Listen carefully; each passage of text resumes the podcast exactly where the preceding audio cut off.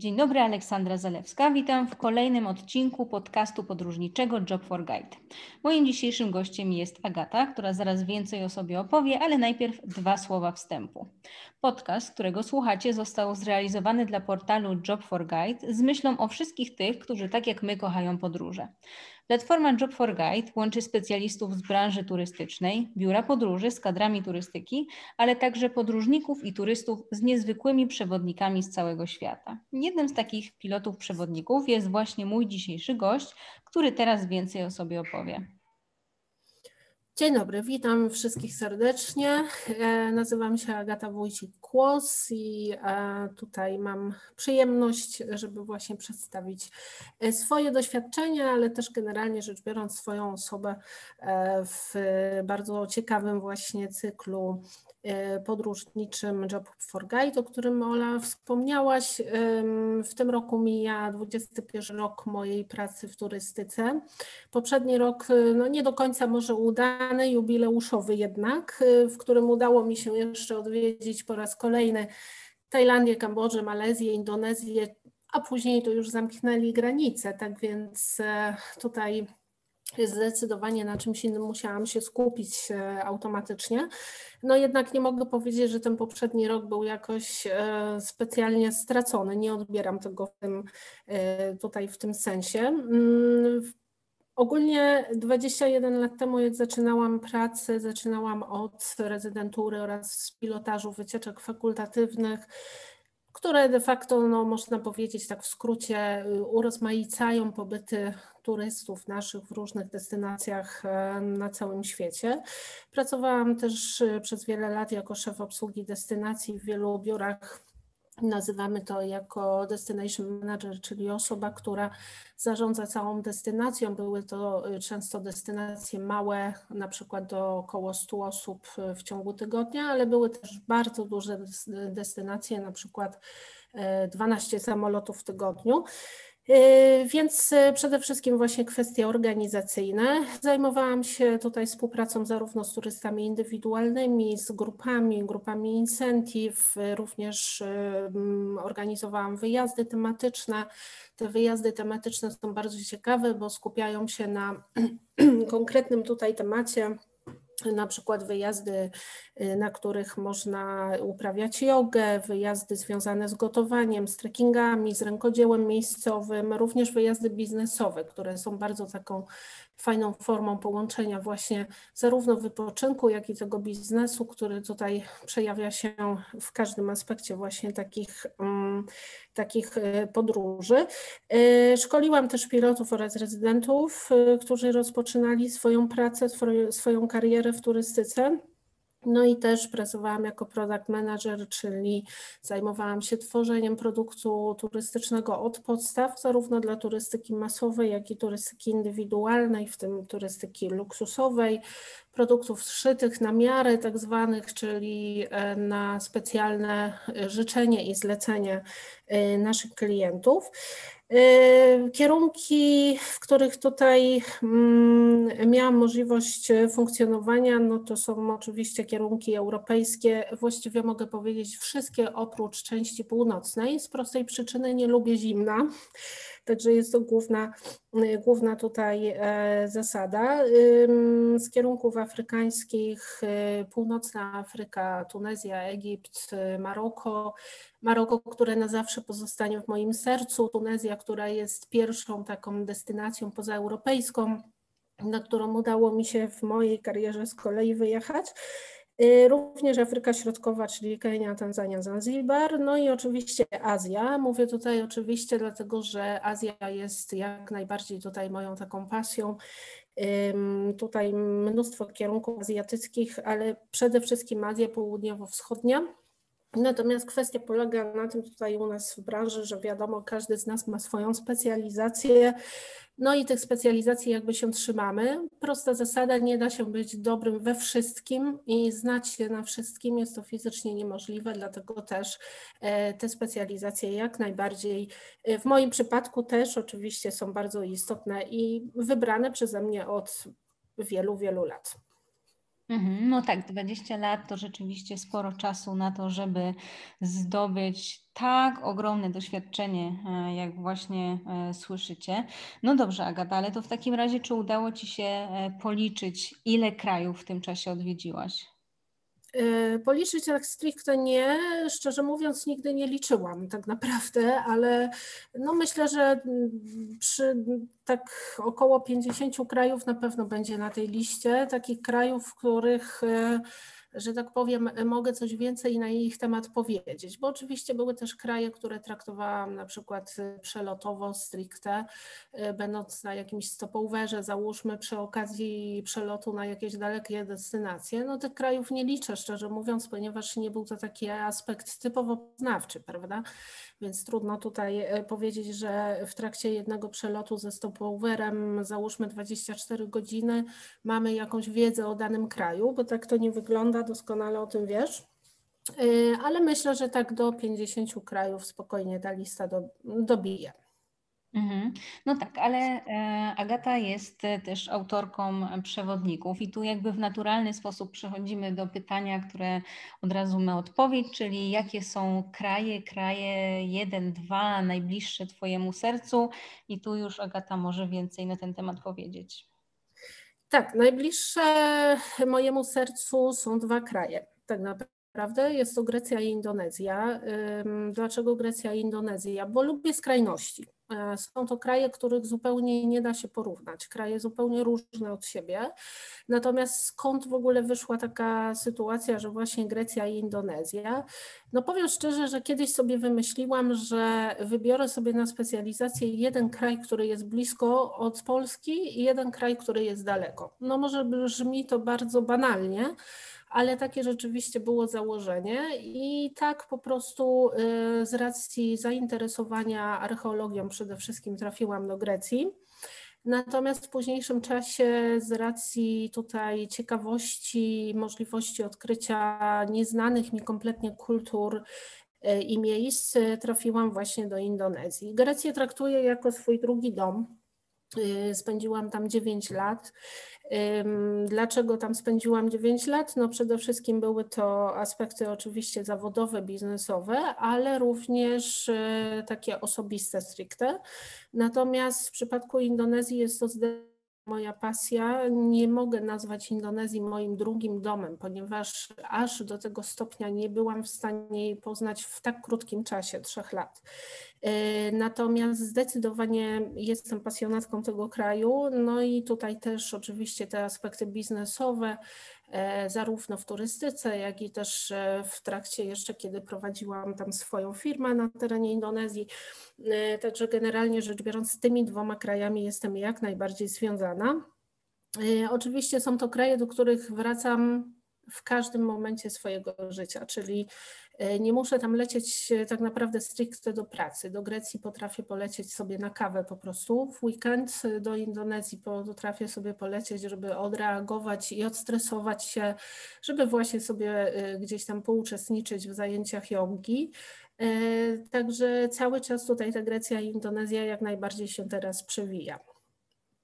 Mhm. No tak, bo Grecja to na pewno jest jeden z takich kierunków, które większość naszych słuchaczy kojarzy i może też wiele osób już w Grecji e, była, e, ale tak z Twojego, no powiedzmy, doświadczenia, z Twojego, z tych lat, które spędziłaś w Grecji, jakie są takie punkty, które uważasz, że no trzeba by w Grecji zobaczyć?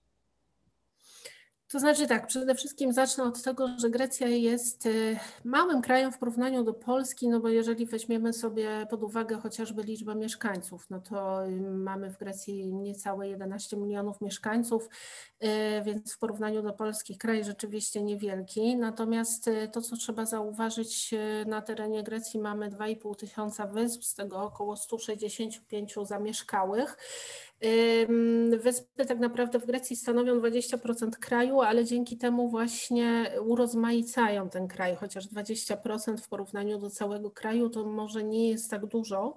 Natomiast y, generalnie rzecz biorąc, y, wydaje mi się to bardzo ciekawe, że można właśnie z jednej na drugą wyspę się przemieszczać, na każdej wyspie zauważyć coś zupełnie innego, bo one absolutnie nie są takie same.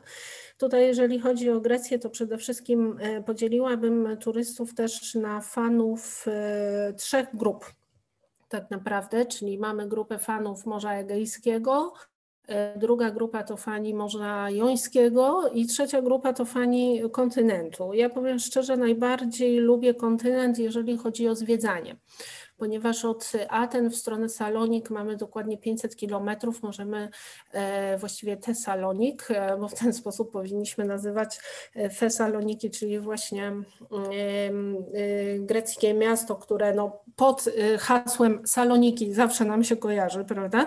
Natomiast generalnie na tej przestrzeni właśnie 500 kilometrów mamy mnóstwo zabytków, które zdecydowanie warto zobaczyć. No i oprócz samych Aten, samych Salonik, Delf, E, czy chociażby meteorów. Jest mnóstwo też y, wiosek, które warto zobaczyć, warto odwiedzić i poznać tą Grecję taką prawdziwą, jaką ona jest. Zdecydowanie tutaj e, klienci wybierają bardzo często Santorini, prawda? No bo jak słyszymy Santorini, czy widzimy takie typowe obrazki, e, białe kościółki z niebieskimi kopułami, no to oczywiście Santorini. Natomiast prawda jest taka, że jest to jedna z najdroższych wysp świata. Także tutaj zdecydowanie to zwiedzanie też inaczej wygląda, ponieważ no jest ono uzależnione od naszych mm, możliwości finansowych. I ten rozstrzał tutaj pomiędzy mm, wydatkami na Santorini, a na przykład Jońską Wyspą y, Zakiętos chociażby, czy Lewkadą, to jest naprawdę przepaść y, cenowa, także tutaj zdecydowanie y, planując podróż też należy to wziąć pod uwagę. Natomiast to, co jest tutaj bardzo ciekawy w Grecji do zauważenia na pierwszy rzut oka, jeżeli na przykład byś wsiadła na jacht, którym popłyniesz sobie przez kanał koryncki z Morza Jońskiego na Egejskie czy odwrotnie, to jest przede wszystkim kolor wody. To jest pierwsze, co tutaj narzuca się jako bardzo duża różnica. Y, zdecydowanie to Morze Jońskie jest takie bardziej turkusowe, te kolory są bardzo takie jasne, można powiedzieć. W przypadku Morza Egejskiego kolory ciemniejsze, inne odcienie niebieskiego zdecydowanie, ale to jest pierwsze, co da się w ogóle zauważyć. No i oczywiście y, tutaj y, musimy też zawsze wziąć pod uwagę, planując podróże w Grecji, co my chcemy tak naprawdę zobaczyć. Czy chcemy się skupić na zabytkach, czy chcemy skupić się na plażach, tak? Bo y, to są jakby zupełnie inne destynacje i zupełnie inne kierunki w Grecji wówczas się klientom naszym doradza. Ale właśnie czego oczekują na swoich wakacjach. No jeżeli ktoś na przykład chce zwiedzać, no to zdecydowanie polecę kontynent, polecę Pelopones. Natomiast jeżeli ktoś by chciał mieć najładniejsze plaże, no to y, na pewno Lewkada chociażby jest taką wyspą, która z tych pięknych plaż słynie. Y, jeżeli chcemy mieć z kolei piękne widoki, czyli właśnie klify przy samym morzu i przepiękne kolory, no to zdecydowanie właśnie wtedy Cyklady, czyli chociażby y, Santorini. No i bardzo taką wyspą, która jest ostatnio na czasie też w Grecji, no to jest oczywiście Skopelos, prawda? No bo z racji tego, że Skopelos słynęła z słynnego planu filmowego Mamma Mia, y, też przepiękne widoki i też bardzo często właśnie destynacja wybierana coraz częściej, bym powiedziała, przez turystów. Mhm. No ja jestem osobiście fanką e, do dekanezu, także tutaj e, no.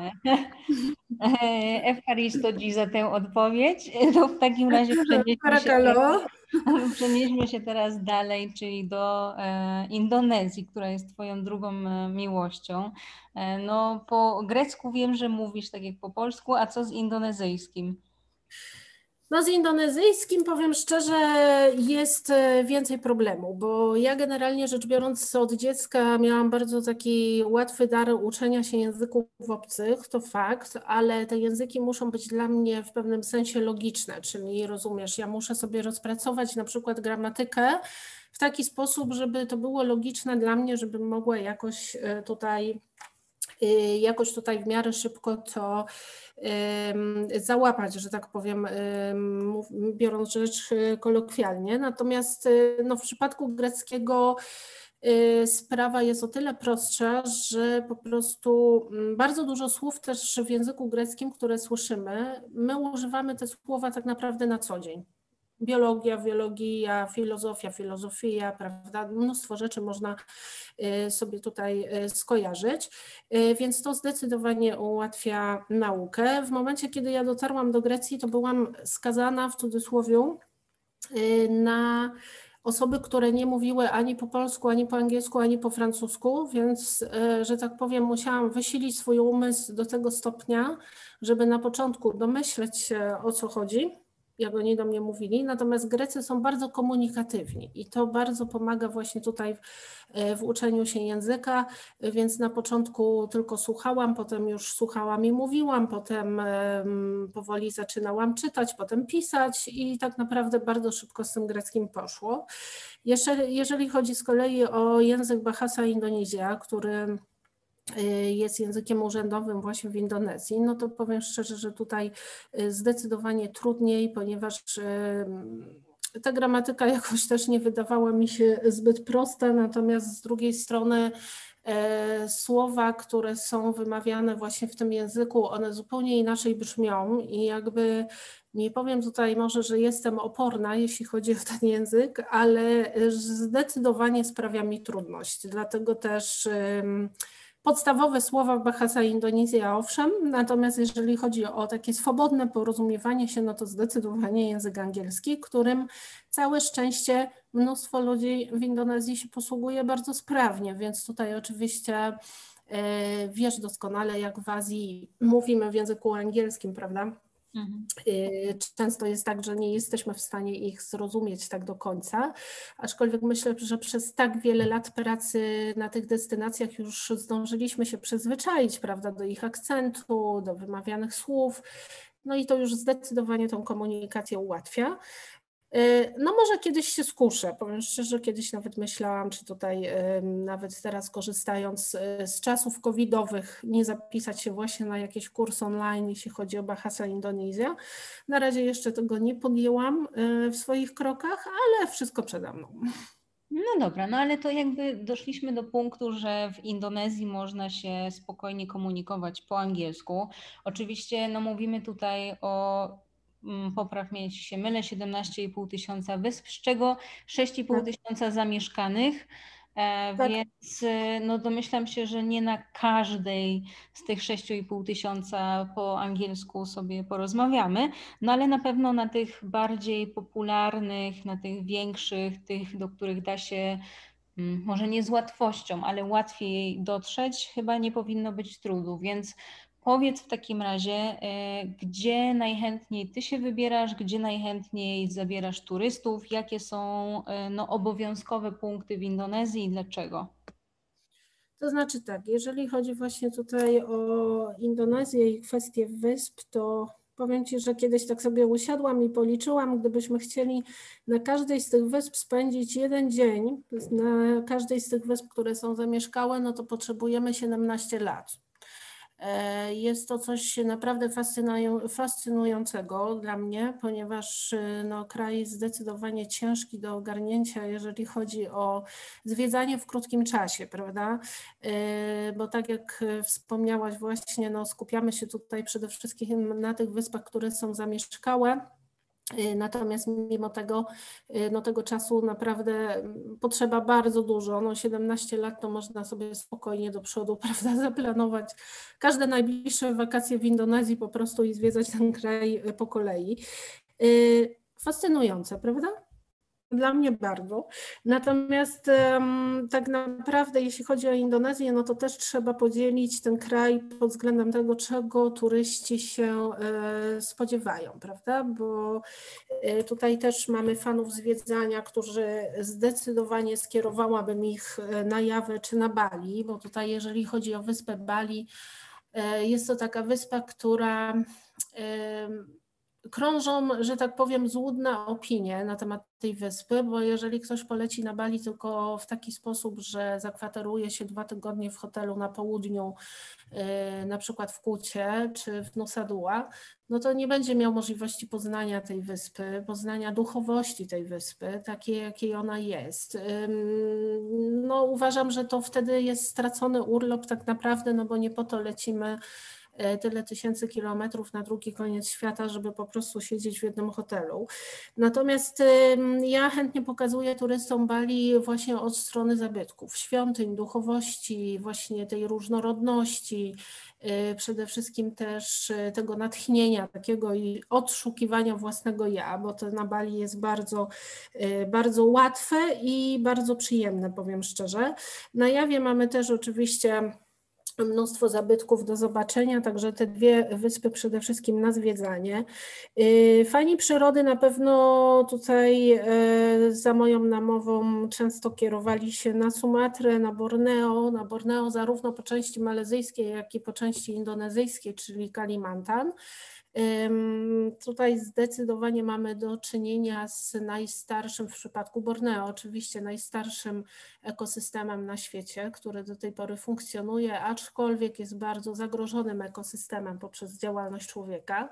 Podobnie wygląda sytuacja też na Sumatrze, gdzie y, lasy deszczowe są wypalane pod plantację y, palmy oleistej, ale jeżeli chodzi o przyrodę, no to zdecydowanie Sumatra, Borneo, bo tam możemy zobaczyć orangutana w takiej naturalnej przyrodzie, tam możemy właśnie pochodzić po lasach deszczowych, tam możemy zobaczyć raflezję, czyli tak zwany trupi kwiat, o którym zapewne słyszałaś i wiele tutaj nawet było filmów dokumentalnych na temat na temat najbardziej pożądanego do zobaczenia kwiata, e, który, który właśnie mm, charakteryzuje się chociażby swoją wielkością, bo on potrafi mieć średnicę nawet około jednego metra, natomiast żywotność tego kwiata jest, raflezji jest e, bardzo krótka, bo trwa zaledwie kilka dni ale zdecydowanie, jeżeli chcemy go zobaczyć, no to polecam właśnie przede wszystkim Kalimantan na Borneo, czyli tą część indonezyjską lub część malezyjską, jeżeli ktoś woli. Yy, fani przyrody na pewno też udają się na Papułę Zachodnią, yy, więc tutaj te trzy destynacje przede wszystkim. Tak jak wspomniałam wcześniej, jeżeli ktoś poszukuje własnego ja, chce odpocząć, chce się zrelaksować, tak zwane keep zen i chce odpocząć całkowicie od problemów europejskich, no to zdecydowanie Bali, z tym, że trzeba też wiedzieć, w jakie miejsce dokładnie się udać, tak? bo y, to jest też istotne, w jaką część wyspy pojedziemy y, i czy rzeczywiście będziemy w stanie znaleźć ten nasz tutaj oczekiwany spokój, no to jest bardzo istotne, żeby taką wiedzę posiadać. Fani nurkowania udadzą się z kolei na Nusa Penida, na Raja Ampat. Raja Ampat to jest z kolei na zachód od, zachód od Papui e, Zachodniej. E, na Celebes również, czyli wschód od Borneo. To są takie główne destynacje, gdzie właśnie udajemy się na nurkowanie. Y, także tutaj no, każdy coś dla siebie na pewno wybierze. Jeżeli chodzi o Indonezję, tych możliwości i tych destynacji jest naprawdę mnóstwo i przy tak dużej ilości wysp myślę, że przyznasz, że naprawdę jest co robić i jest co oglądać. No tak, ale też jakby trzeba by tu uświadomić naszych e, słuchaczy, e, że no jakie to są rozmiary, tak? Bo z jednej strony mamy Grecję, która jest krajem e, wyspiarskim i gdzie rzeczywiście możemy sobie łódeczką, jachtem, jakąś motorówką czasem przepływać z wyspy na wyspę. No a tu mamy kraj, który jest no tak bardzo rozciągnięty, tak bardzo porozrzucany i wielkość tych wysp, bo w ogóle ludzie sobie często nie zdają sprawy, że Borneo to jest druga największa na świecie wyspa, tak? Więc te rozmiary no, nie pozwalają na to, żeby sobie w ciągu tygodnia czy dwóch po prostu gdzieś tam porejsować e, między tymi e, punktami, no chyba, że jesteśmy na Gili. No ale to już. Tak, y, tutaj na pewno tak. Y, najprostsza sprawa, żeby sobie uświadomić różnicę wielkości pomiędzy właśnie Grecją a Indonezją, to jest chociażby to, żeby sobie zakodować, że tak powiem, w głowie, że rozpiętość równoleżnikowa Indonezji to jest dokładnie jedna ósma obwodu kuli ziemskiej całej. E, więc tutaj już widać ten ogrom zdecydowanie. No, dodamy do tego, że zamieszkały jest kraj przez 220 milionów mieszkańców. To jest tak naprawdę no tutaj na podstawie badań określonych około 300 grup etnicznych. Te 300 grup etnicznych posługują się 250 różnymi językami, tak naprawdę dialektami możemy powiedzieć. E, czwarty pod względem liczby ludności, też kraj świata, tak, zaraz po Chinach, Indiach, Stanach Zjednoczonych, e, więc tutaj no, to podkreśla jakby właśnie tutaj ogrom Indonezji. To, co mówisz, żeby sobie porejsować między wyspami, no to nie, no. Jeżeli na przykład zrobimy coś takiego, że e, wybierzemy się na rejs na małe wyspy sundajskie same, do których należy między innymi Bali, no to tak, to możemy sobie porejsować, ale tak, żeby udać się w rejs dookoła Indonezji na przykład, no to nie ma za bardzo takiej możliwości. Natomiast sprawnie da się zorganizować wyprawę przez Indonezję na różnych wyspach, w zależności od tego, czego tutaj oczekują nasi klienci, e, wykorzystując oczywiście zarówno połączenia kolejowe, jak i też połączenia lotnicze, jak i też właśnie statki, to w zależności od tego, gdzie chcemy popłynąć, czy też gdzie chcemy polecieć. I tutaj sprawnie komponując jakby te programy, jesteśmy w stanie w ciągu dwóch tygodni rzeczywiście odwiedzić kilka wysp, po to, żeby zobaczyć takie największe must na każdej wyspie y, i żeby jakby dostrzec przede wszystkim właśnie tą różnorodność, z której Indonezja słynie. Mhm. No i też e, trzeba podkreślić tutaj, że z jednej strony mamy oczywiście masę grup etnicznych, masę dialektów, zupełnie różne e, obyczaje, często tak dziwne jak te na Sulawesi, e, o których na pewno wiele osób słyszało, bo, bo te programy dokumentalne, mieszkając z umarłymi i tak dalej, one się gdzieś tam przewijają w telewizji, no ale największy kraj muzułmański na świecie, tak, to podkreślmy. Tak, zdecydowanie tak. I tutaj, jeżeli chodzi o religię, e, to musimy mieć świadomość, podróżując do Indonezji, że właśnie tak jak powiedziałaś, największy kraj muzułmański na świecie, gdzie nie ma E, tak naprawdę odstępstwa od reguł obowiązujących na poszczególnych wyspach. Tak naprawdę wyjątkiem tutaj e, można powiedzieć są małe wyspy sundajskie, gdzie właśnie na Bali chociażby mamy hinduizm dharma, z kolei na Flores mamy mnóstwo chrześcijan, również na przykład na Komodo też bardzo dużo. Natomiast generalnie rzecz biorąc musimy nastawić się na to, że lecimy do największego muzułmańskiego kraju na świecie. I są też miejsca niedostępne e, w Indonezji, e, inaczej powiem, może nie do końca niedostępne dla nas, jako dla turystów, ale zdecydowanie takie, które mają po prostu pewne ograniczenia, tak? Na przykład specjalne terytorium w Indonezji Aceh, które e, położone krańcu Sumatry. Zawsze o nim wspominam, ponieważ tam tak naprawdę musimy mieć bardzo dużą wiedzę, co wolno, co nie wolno, z racji tego, że islam jest tam bardzo respektowany i tam na pewno y, nie możemy zachowywać się nawet tak, jak zachowujemy się na przykład na Bali czy na Jawie, będąc właśnie w celach turystycznych. Także to jest zdecydowanie bardzo istotne, żeby taką wiedzę właśnie przed wyjazdem do Indonezji posiadać. Mhm. No dobra, no to w kwestii posiadania wiedzy o Indonezji, oczywiście możemy odesłać naszych słuchaczy do e, Twojego e, przewodnika, bo myślę, że. Zapraszam. Na, na dobrą sprawę, no to było moje pierwsze e, takie rzeczowe źródło wiedzy o Indonezji. Przyznam szczerze, że Ciężko jest znaleźć literaturę, bo nie jest to też, oprócz Bali oczywiście, e, bardzo popularny kierunek. Jest to raczej taki kierunek, który ostatnimi laty gdzieś tam się e, powoli e, odkrywa. Ale czy w takim razie osobom, które mm, będą wybierały się do Indonezji, a no, wiele biur oferuje jakieś wycieczki objazdowe, pobytowe, czy mogłabyś powiedzieć, co, czego mogą się spodziewać z kwestii kulinarnych?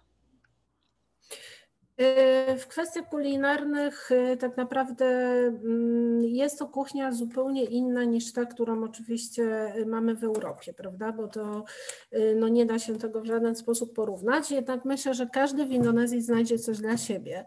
E, przysłowiowych fanów kotletów schabowych no nie pocieszę tutaj, ponieważ zdecydowanie, no jak to w kraju muzułmańskim bywa, wieprzowina nie jest serwowana, także e, wieprzowinę właściwie znajdziemy tylko w miejscach takich, gdzie rzeczywiście ten odsetek wyznawców islamu jest mniejszy ciutkę w porównaniu do innych miejsc. Natomiast generalnie kuchnia indonezyjska opiera się przede wszystkim na ryżu, na kokosach, orzeszkach ziemnych, ziarnach soi oraz chili takie podstawowe filary, można powiedzieć, i podstawy właśnie kuchni indonezyjskiej. Y, bardzo dużo ryżu i bardzo dużo batatów. To bym powiedziała, że to bez tego w ogóle kuchnia indonezyjska nie miałaby sensu. Y, mnóstwo zup. Te zupy tutaj y, tak naprawdę ratują życie, że tak powiem, zwłaszcza osobom, które są na przykład wegetarianami, aczkolwiek też nie do końca, ponieważ zupy, no wiadomo, są robione na wywarach mięsnych, ale można dostać też oczywiście zupy, które są robione tylko i wyłącznie na wywarze warzywnym. Ja jestem osobiście fanką takich zup jak chociażby soto ayam czy bakso soup. To są po prostu zupy takie podobne trochę do naszego rosołu, z tym, że w środku jest też mnóstwo warzyw. W przypadku, w przypadku bakso soup y, to są też y, takie kulki rybne albo z kurczaka, w zależności od tego, co chcemy sobie do tej zupy dodać. Jest taka ciekawa zupa w Indonezji, nazywa się subuntut i to jest, mówiąc po polsku, to by była zupa ogonowa, czyli tak naprawdę jak opowiadam to moim koleżankom, to mówią, no ty chyba żartujesz, że ty jako kobieta jesz takie rzeczy. No owszem tak, bo ona w smaku jest naprawdę rewelacyjna. I jest to zupa, która bardzo często ratowała życie, na przykład jak się szło na jakieś imprezy, prawda, zakrapiane po prostu alkoholem, to rano najczęściej właśnie po takich imprezach jest taka tradycja wręcz w Indonezji, że właśnie subuntut nad ranem smakuje najlepiej. Także zdecydowanie polecam spróbować. Wszelkiego rodzaju ryże zasmażane na przeróżne sposoby. Ryże i makarony, które zasmażane mogą być zarówno z owocami morza, jak jak i też z kurczakiem, jak i też z wołowiną, z tofu, w zależności od tego, co lubimy i z czym ten ryż chcemy zjeść. No i oczywiście ryby i owoce morza generalnie, prawda? To jest taki element, który tutaj wszędzie, na każdej wyspie na pewno dostaniemy. Także mm, tutaj ta kuchnia jest dużo lżejsza niż kuchnia w Polsce i zdecydowanie um, czujemy się lepiej tak naprawdę um, tutaj przy tych daniach, ponieważ tak jak mówię, są one lżejsze, są one takie lekkostrawne. Yy, nie ma Generalnie tyle jak ktoś, jak ktoś był w Tajlandii i e, tam jedzenie mu tak. odpowiadało, to, to będzie to adekwatne. Dokładnie tak. Jeżeli w Tajlandii komuś się podobało, jeśli chodzi właśnie o kuchnię, to zdecydowanie w Indonezji nie będzie cierpiał z powodu braku jedzenia. Mhm. I popularne e, sataje. No i sataje oczywiście tak. Sataje to tutaj um, przeciwieństwo naszych szaszłyków, skąd, gdzie tutaj e, z sezonów letnich, prawda, te nasze szaszłyki to są znane jako y, mięso warzywo na zmianę, prawda, nadziane na patyku, natomiast tutaj sataje to jest e, typowy mm, taki szaszłyk, który jest składa się tylko z samego mięsa, bardzo często podawany właśnie z gado-gado, czyli takim brązowym sosem e, słodkawym, bym powiedziała, z orzeszków. E, I e, to jest takie też można powiedzieć brandowe danie, jeżeli chodzi o Indonezję i to jest danie, które znajdziemy tak naprawdę na każdej wyspie bez względu na to, gdzie się udamy. No i oczywiście też mnóstwo owoców. Wczoraj szczerze mówiąc w jakimś supermarkecie byłam i zobaczyłam pitaję, czyli smoczy, smoczy owoc i aż mi się po prostu e, buzia uśmiechnęła, ale wiesz jak zobaczyłam potem cenę tej pitai, to mówię sobie przecież... Wiem, ale powiem Ci, że w Indiach też teraz się pojawiły te pitaje, one też są e, importowane i też mają jakieś chore ceny, także e, wcale odległość nie robi dużej różnicy. No, ale nie wiem, czy u Ciebie Indie przebiją tą cenę, bo tutaj smoczy owoc kosztował jeden, taki niewielki, y, 30 zł. O wow, no to kiedyś, tak. kiedyś w nie będę tutaj mówić, ale jednym z dyskontowych sklepów polskich no, no. były po 10 zł. To tak myślałam, że to już tak no to chyba jakaś promo, bo wczoraj ja się po prostu załamałam i mówię nie, no bez, bez sensu. A jeszcze jak dotknęłam ten owoc, się okazało, że on jest oczywiście jeszcze niedojrzały, prawda, no bo swoje przeleżał na cargo, ale na cargo jest bardzo niska temperatura generalnie, jeśli chodzi o transport owoców. Mm, osobiście kiedyś też uczestniczyłam e, przy, mm, e, no bardziej tak e, jako świadek naoczny powiedzmy, w trakcie właśnie ładowania cargo, jeśli chodzi o owoce, no to jest to coś strasznego, po prostu ilość chemii, która jest tam wpuszczana na to cargo. E, I tak naprawdę te owoce zrywane właśnie niedojrzałe, w momencie jak leżą jakieś trzy miesiące jeszcze na tym cargo w tych niskich temperaturach, no niestety one nie dojrzeją po drodze. E, no po prostu nie nadają się do jedzenia. Doskonale nie polecamy wiem, jednym słowem. Nie, nie polecamy. Trzeba się wybrać po prostu do Indonezji i w Indonezji zjeść sobie smoczy owoc. Dokładnie tak, dokładnie tutaj e, taka zasada, którą ja się kieruję od wielu, wielu lat. Najlepsze awokado na Bali, najlepsze na świecie, naprawdę. E, Moje najlepsze śniadania na Bali wyglądały w sposób taki, że był to y, shake z awokado z dodatkiem czekolady. Rewelacyjna energia na cały dzień, naprawdę polecam. Wody też są dobre. Y, tak, dokładnie. Y, najlepsze ananasy według mnie to jest Sri Lanka. Chociaż tajskie są też naprawdę niezłe. Yy, no i oczywiście też papaja, prawda? No papaja uwielbiam. Papaja to tak naprawdę rośnie sobie po prostu momentami jako chwast, można powiedzieć, yy, na Bali yy, i tak naprawdę nie wszyscy nawet zwracają uwagę, że ona tam rośnie na drzewach, na danych działkach, na których stoją domy. Także no mm, zdecydowanie na owoce wysyłamy wszystkich do, do krajów celowych, tak, nie do dyskontów. To teraz e, w takim razie przejdźmy do części zakulisowej, czyli kwestii właśnie zawodowych. O to zawsze pytam moich gości. Najdziwniejsza, najśmieszniejsza, najstraszniejsza, najtrudniejsza e, sytuacja, jakieś przykłady z Twojego no, 20-letniego doświadczenia. Yy, śmiesznych było bardzo dużo, natomiast ja jestem taką osobą dosyć skrytą, jeżeli chodzi o opowiadanie różnych historii, bo dlatego, że zdaję sobie sprawę z tego, że y, potencjalny turysta, który usłyszy taką historię, dla niego to wcale nie musi być śmieszne, a z naszego punktu widzenia było to śmieszne, ponieważ, że tak powiem, no jesteśmy w tej pracy od kuchni, tak? Natomiast y, z takich y, banalnych, można powiedzieć, historii, które utkwiły mi w pamięci, no to na przykład, nie wiem, małpa, która, makak dokładnie, która ukradł mi papierosy, prawda, i do tej pory nie wiem dlaczego to zrobił, czy też to akurat było w Indonezji, w Indiach z kolei i ukradł mi Coca-Colę i pił ją sobie przez słomkę. No to są takie śmieszne sytuacje, które są uwiecznione na zdjęciach. Często jest tak, że zdąży się właśnie z tym zdjęciem i jest fajna pamiątka.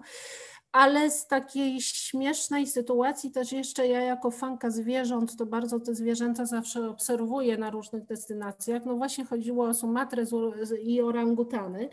E, nie zapomnę, jak poszliśmy na trekking właśnie w Parku Narodowym Gunung Leuser i e, w trakcie oglądania tych orangutanów, przy których de facto jest się bardzo blisko, można je wręcz dotknąć, co oczywiście no nie jest polecane, wiadomo, przez E, tutaj e, osoby, które prowadzą te trekkingi, ponieważ wiadomo, no każde zwierzę żyjące w dzikości, że tak powiem, może różnie zareagować, no ale w każdym razie no, obsujemy z tymi orangutanami naprawdę blisko face to face. E, no był taki mały orangutanik i on był taki bardzo niesforny, biegał po drzewach i tam w tej dżungli po prostu widać było, że rządzi całą rodziną. Mama i tata bardzo tam zwracali na niego uwagę, prawda, jak on tam przeskakuje z gałęzi na gałąź, robi tam różne śmieszne figury, właśnie pozuje nam do tych zdjęć. No i w pewnym momencie poprosiłam grupę, żeby się przesunęła w drugą stronę, ponieważ zdecydowanie ten orangutan mały już miał jakby dosyć naszego towarzystwa. To już było widoczne, że po prostu on się już irytuje, już za dużo. E, no jedna pani nie posłuchała, no i stwierdziła, że ona jednak tam jeszcze sobie sweet fotkę i tak dalej, że uwieczni sobie go na zdjęciach. No i mały już po prostu był bezradny, już był tak poirytowany, że po prostu zaczął się na panią załatwiać. Wow. Tak, tak. E, szczerze powiem, e, uratowało sytuację to, że Pani była taką osobą bardzo mm, zrelaksowaną i generalnie rzecz biorąc podeszła do tego bardzo tak e, humorystycznie. E, grupa zresztą też podeszła humorystycznie, no bo jak inaczej, prawda? E, natomiast wszyscy generalnie pocieszali panią później, że na pewno teraz to już będzie miała szczęście przez całe swoje życie, że to jest oznaka szczęścia, żeby to docenić, prawda? Więc tutaj wyszła rzeczywiście taka sytuacja humorystyczna. E, I tak jak mówię, no, najważniejsze to, że sama osoba zainteresowana, którą dotknęła ta historia, podeszła do tego naprawdę z humorem, także, także rzeczywiście było śmiesznie. Mhm. No a z takich trudnych rzeczy, no bo e, też e, próbujemy przez e, ten podcast tutaj jako piloci, przewodnicy, animatorzy, rezydenci i tak dalej pokazać naszym słuchaczom, często turystom, podróżnikom, no, że praca taka kadr turystyki, no to nie są wieczne wakacje, e, że często przychodzi reagować w jakichś skrajnych sytuacjach, e, czy to właśnie zdrowotnych, e, czy też jakichś pogodowo-przyrodowych, bliżej nieokreślonych, więc jakbyś mogła też coś takiego przywołać. Y, tak, y, najtrudniejsze w tej pracy są dla mnie sytuacje, no bo tak, każdy z nas pracujący w turystyce przerabiał choroby, przerabiał kradzieże, problemy osobiste turystów, konflikty wszelkiego rodzaju. To już naprawdę było i było y, tak często, że jesteśmy jakby do tych sytuacji przyzwyczajeni. Natomiast dla mnie osobiście najtrudniej jest tam, gdzie trzeba się zmierzyć z prawem lokalnym. Y, wiem, że czasami turyści z nieświadomości, mm, na przykład nieznajomości prawa lokalnego, potrafią naprawdę tutaj uwikłać się w jakieś tarapaty na miejscu. I jest, są to takie sytuacje, kiedy ja wiem, że muszę i chcę przede wszystkim pomóc turyście, co niekoniecznie, co niekoniecznie będzie ok w stosunku do prawa lokalnego. I tym samym muszę zrobić to w taki sposób, żeby pomóc turyście, jednocześnie sama nie wpakować się w kłopoty. Jest to naprawdę trudne i bardzo często turyści nie zdają sobie sprawy z tego, że y, tak naprawdę każda taka sytuacja to jest dla nas wyzwanie, ponieważ y, no musimy tutaj nie tylko zareagować w odpowiednim momencie i w odpowiednim czasie, żeby przyniosło to jakiś skutek pozytywny, no to jeszcze musimy przekonać na przykład sztab policjantów, czy też y, Y, ochrony, czy też no, w zależności od tego, w jakiej sytuacji z kim mamy do czynienia, y, że jednak my mamy rację i żeby tutaj przymknęli oko na zachowanie y, w takiej czy innej sytuacji. Myślę, że to są najtrudniejsze momenty i takie momenty rzeczywiście były w mojej pracy. Mm, zdarzyło mi się być we więzieniach, aresztach, również szpitalach psychiatrycznych. E, nie są to absolutnie sytuacje śmieszne. Są to sytuacje, w których tak naprawdę często walczymy zarówno z prawem lokalnym, jak i też z samymi turystami, ponieważ zanim ten turysta przekona się, prawda, że my tutaj e, jakby posiadając naszą wiedzę, doświadczenie, jesteśmy w stanie mu pomóc, to on tak naprawdę no, stara się najpierw wdrożyć swoje pomysły, co niekoniecznie prowadzi do pozytywnego rozwoju sytuacji. Także to są zdecydowanie najcięższe tutaj y, sytuacje dla mnie, to, to zmierzenie się z prawem lokalnym. Y, natomiast y, absolutnie nasza praca to nie są wakacje. Zawsze dementuję te plotki, bo to naprawdę nie wygląda tak. To jest tak, jak powiedzieć na przykład osobie pracującej w banku, że nie ma problemu z braniem pieniędzy, ile chce z tego banku, bo tam pracuje, prawda? Więc tak samo jest tutaj. To, że pracujemy w turystyce, to nie znaczy, że to są wakacje dla nas.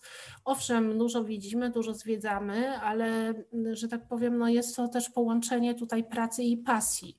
Też trzeba y, jakby dużo pracować na to i wypracować sobie taki system, żeby, po, żeby tutaj połączyć jakby ten styl życia, bo to jest styl życia, to nie jest przyzwyczajenie, tylko jest to styl życia, który po prostu e, łączy właśnie życie zawodowe, prywatne i jeszcze do tego przyjemności, czyli właśnie naszą pasję.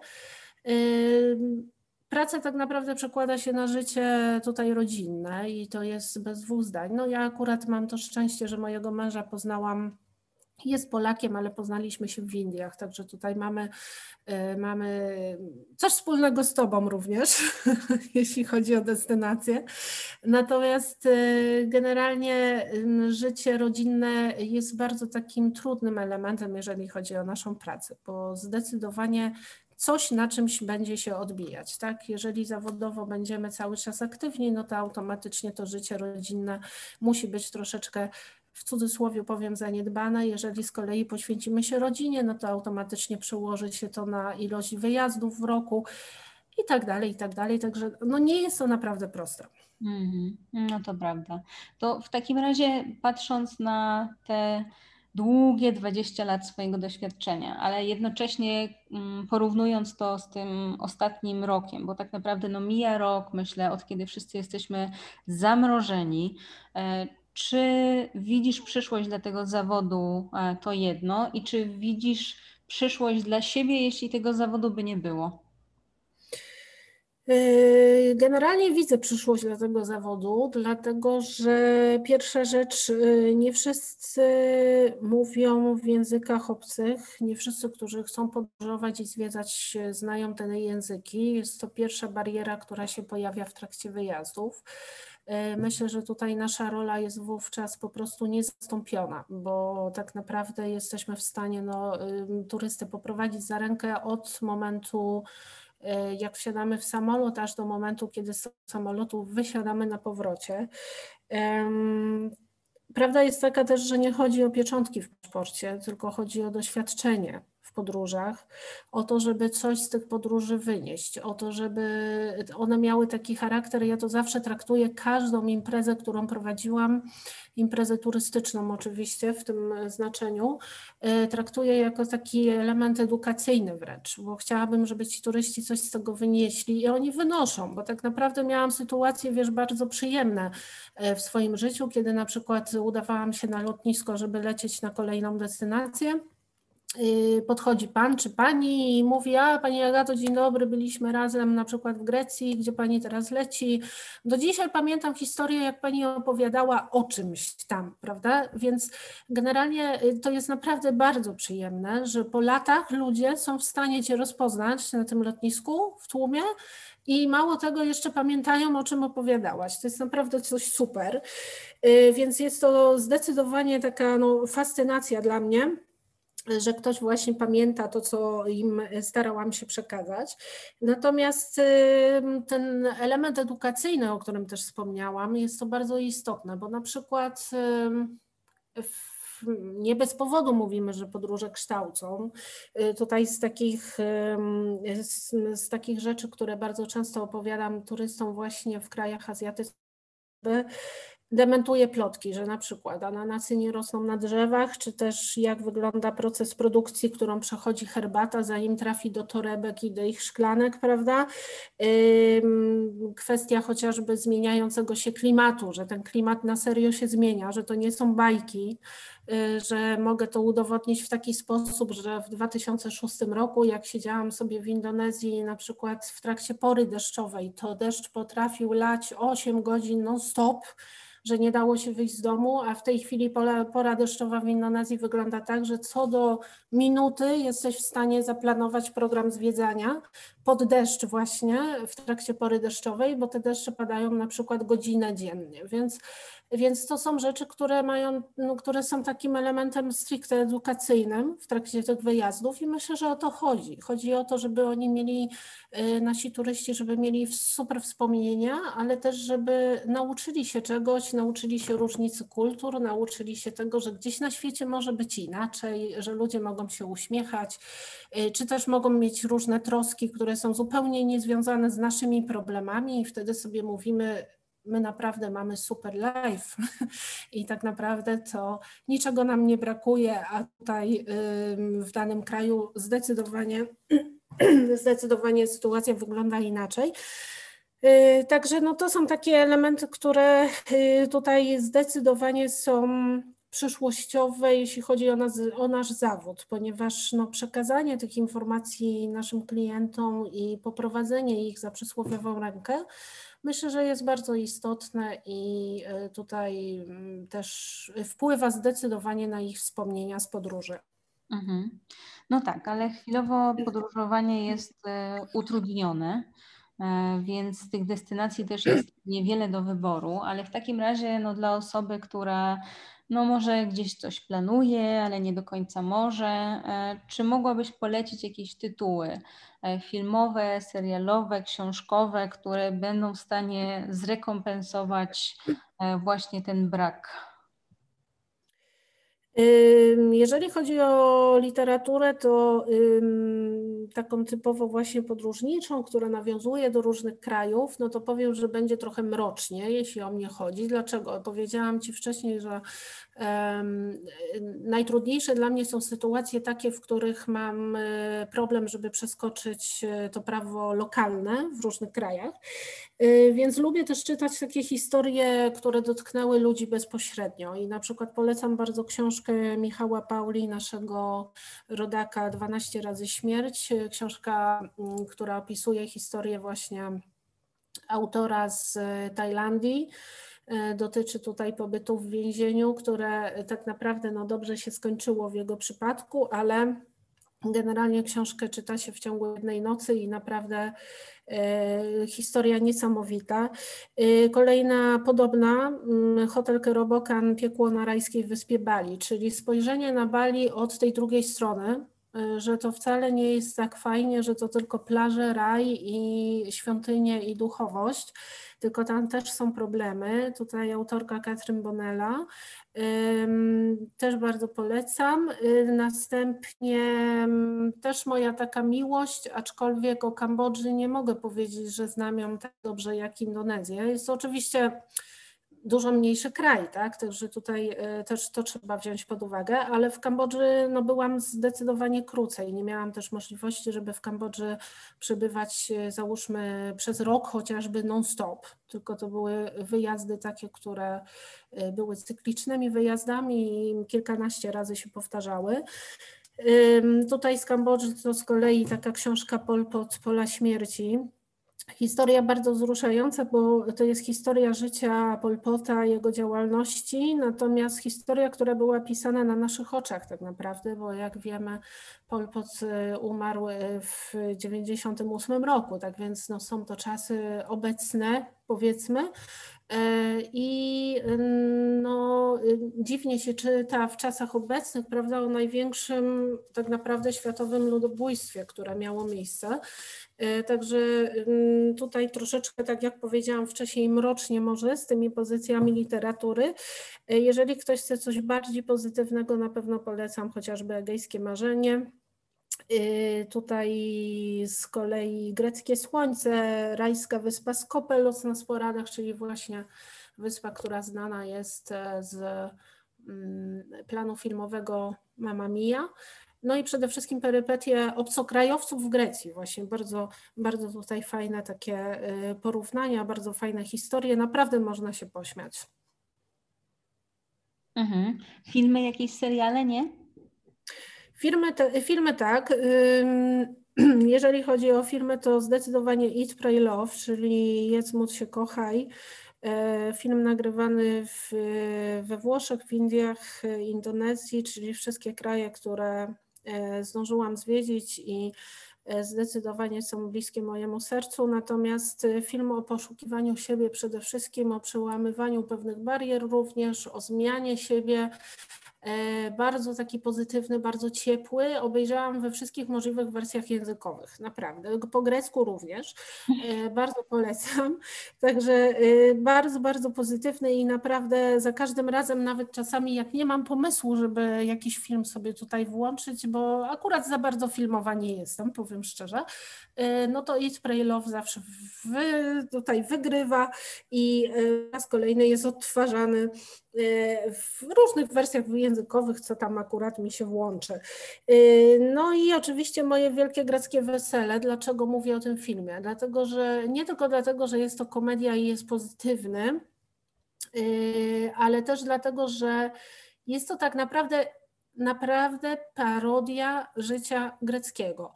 Każda osoba, która zna Grecję albo była w tym kraju przynajmniej przez rok, i zdążyła poznać kulturę Greków y, bardziej niż y, tylko z pobytu na y, krótkich wycieczkach dwutygodniowych, no to zobaczy dokładnie, że jest to taka stricte parodia życia greckiego. No chociażby przykładem tutaj może być jak Tula, prawda, przyprowadza swojego przyszłego męża, obecnego narzeczonego Jana i przedstawia go swojej cioci. No i ciocia mówi, że zaprasza ich na obiad.